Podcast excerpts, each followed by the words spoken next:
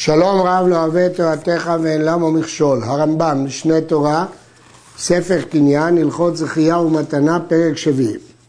מנהג פשוט ברוב המדינות, שבזמן שיישא אדם אישה, משלחים לו רעיו ומיודעיו מעות, כדי שיתחזק בהן על ההוצאה שמוציא במשתה. ובאים אותם הרעים והמיודעים ששלחו, ואוכלים, ושותים ממחתן משבעת ימי המשתה או במקצתן, הכל כמנהג המדינה. ואלו המעות שמשלחים נקראים שושבינות. ואותם האנשים ששלחו אלו המעות ואוכלים ושותים ממחתן נקראים שושבינים. בינתיים בהלכה הזאת יש רק הגדרות. הגדרה של שושבינות זה כספים ששולחים חברים של החתן כדי לעזור לו בהוצאות.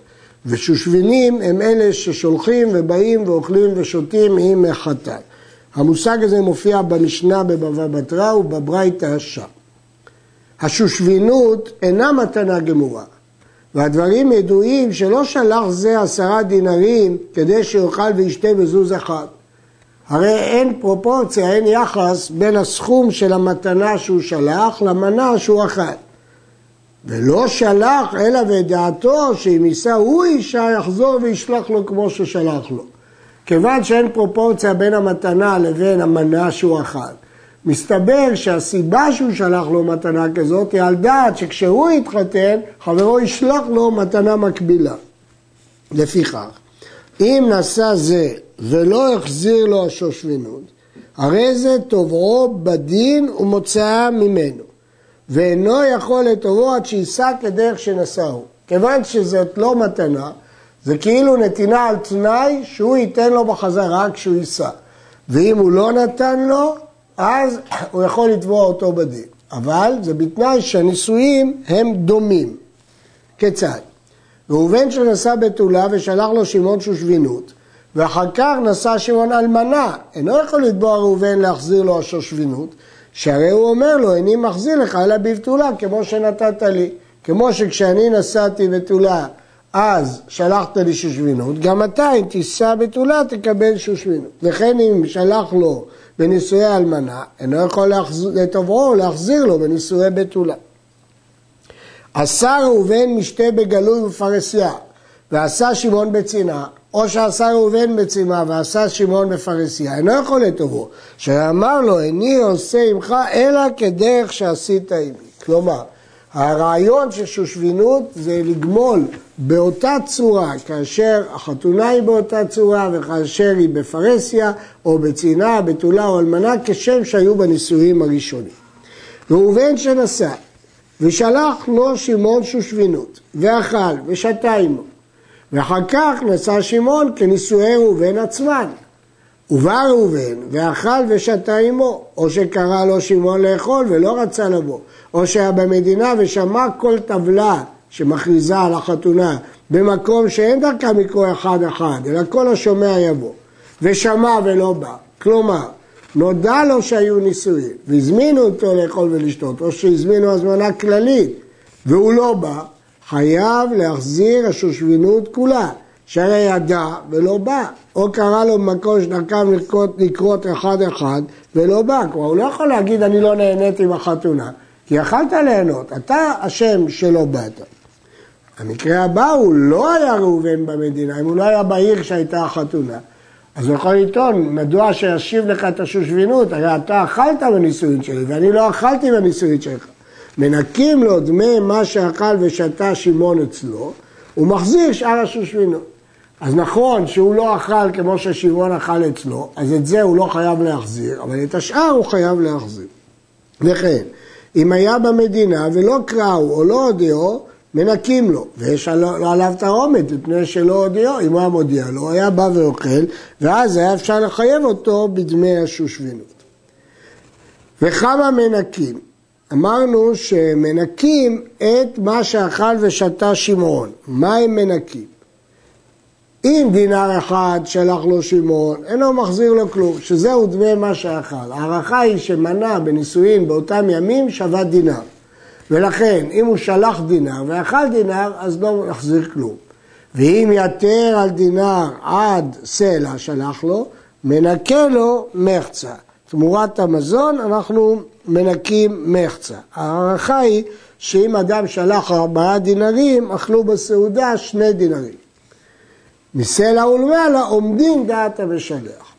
ושיעור השושבינות, אם אדם חשוב הוא מנקה לו מחצה, ואם צר עין ומדקדק בהוצאתו, אינו מנקה לו אלא שיעור מה שאכל ושתה, ומשלם לו השאר. כלומר, אם הנותן הוא אדם חשוב, וההערכה היא שהוא נתן דמי שושבינות בלא לחשב כמה יאכל בסעודה, שיעורו כמו שאר בני אדם, והחתן שמחזיר את השושבינות משלם מרצה. אבל אם השושבינות, השושבין הראשון היה צר עין, והוא נתן בדיוק, דקדק בהוצאה שלו, אז שוב אנחנו מנקים רק מה שנהנה מסעודת הנישואים הראשונה ומחזיר החתן את השאר. הרעב"ד משיג על הרמב"ם שהרמב"ם הנגיד פה בין אדם חשוב לבין צר עין.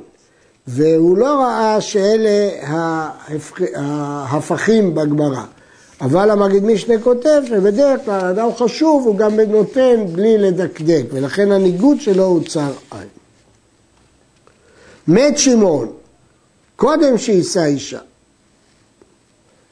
או נשא ומת בתוך ימי המשתה, אין ראובן חייב להחזיר ליורשי שמעון כלום, שהרי אומר להם, תנו לי שושביני ואשמח עמו. כלומר, שושבינות הוא חוב אישי, ואינו עובר ליורשים כמו חוב ממוני רגיל, כי הוא לא שמח בשמחת שושבינו, אז הוא לא חייב להחזיר לו את השושבינות. לפיכך, אם שמח עמו, ואחר כך מת שמעון, או שקרא לו ולא בא, או שלא היה במדינה, או שלא הודיעו, הואיל ושלמו ימי המשתה ואחר כך מת שמעון, חייב ראובן להחזיר השושבינות ליורשיו. מכיוון שהוא לא יכול לטעון לא שמחתי איתו. שמחת, או שיכולת לסמוך, באשמתך לא שמחת, כבר התחייבת בשושבינות, אתה חייב. או כולה, או בניכוי, אם לא הודיעו או לא היה במדינה, אז מנקה את האוכל כפי שכבר אמר. מת ראובן, ואחר כך נשא שמעון אישה, ושלמו ימי המשתה. מקום שנהגו לגבות השושבינות מן היורשים, כופים יורשי ראובן להחזיר בניכוי. אמנם הוא לא אכל אצלו ולכן מנקים את האוכל, אבל אחרי שמנקים את האוכל, מחצה, הוא צריך יורשים לשלם. ומקום שלא נהגו, אין היורשים משלמים כלום, כלומר, הכל תלוי במנהג המקום. הרעב"ד השיג שהוא לא מצא בגמרא שעניין זה תלוי במנהג. בעל המגיד משנה אומר שזה אומנם לא מפורש בגמרא, אחרי מיגש למד אותו מעובדה שהגמרא השוותה את דין החזר שושבינות לדין של קידושין שנפטר. שמשמע בגמרא שאם הבעל נפטר, היא יכולה לטעון אני רוצה בבעלי. אבל אם היא מתה, אין טענה כזאת. ולכן מתוך ההשוואה הזאת למד הרי מיגש את הדין הזה. מת ראובן, אחר שנשא שמעון אישה ושלמו ימי המשתה. אז כאן בוודאי שחל החיוב על ראובן, אז פה לא שייך לתלות את זה במנהג. כופין את יורשיו לשלם שעות בכל מקום, בלי קשר למנהג, שהרי נתחייב אביהם לשלם, כי הוא מת רק אחרי ימי הנישואין.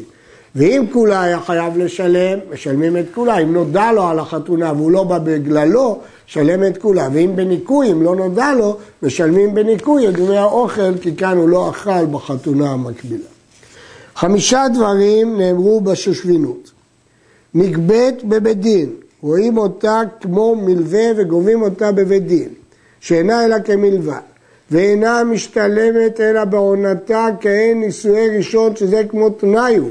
אף על פי שלא פירש, שעל דעת זו שלחה, למרות שהוא לא התנה שהוא שולח רק בגלל הגומלין, אבל כולם מבינים שבגלל זה הוא נתן ולכן זה כאילו תנאי מקובל. ולכן השושבין לא יכול לתבוע אלא לפי ערך החתונה. ואין בה משום ריבית, אפילו שלח לו דינה והחזיר לו עשרה מותר, שלא על מנת להוסיף לו שלח.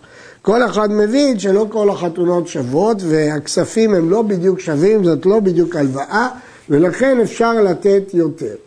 ואין השביעית משמטתה, זה לא כמו חוב רגיל שבשנת השמיטה משמטים בסופה כל החובות, השושבינות אינה מוגדרת בדיוק כחוב. למה?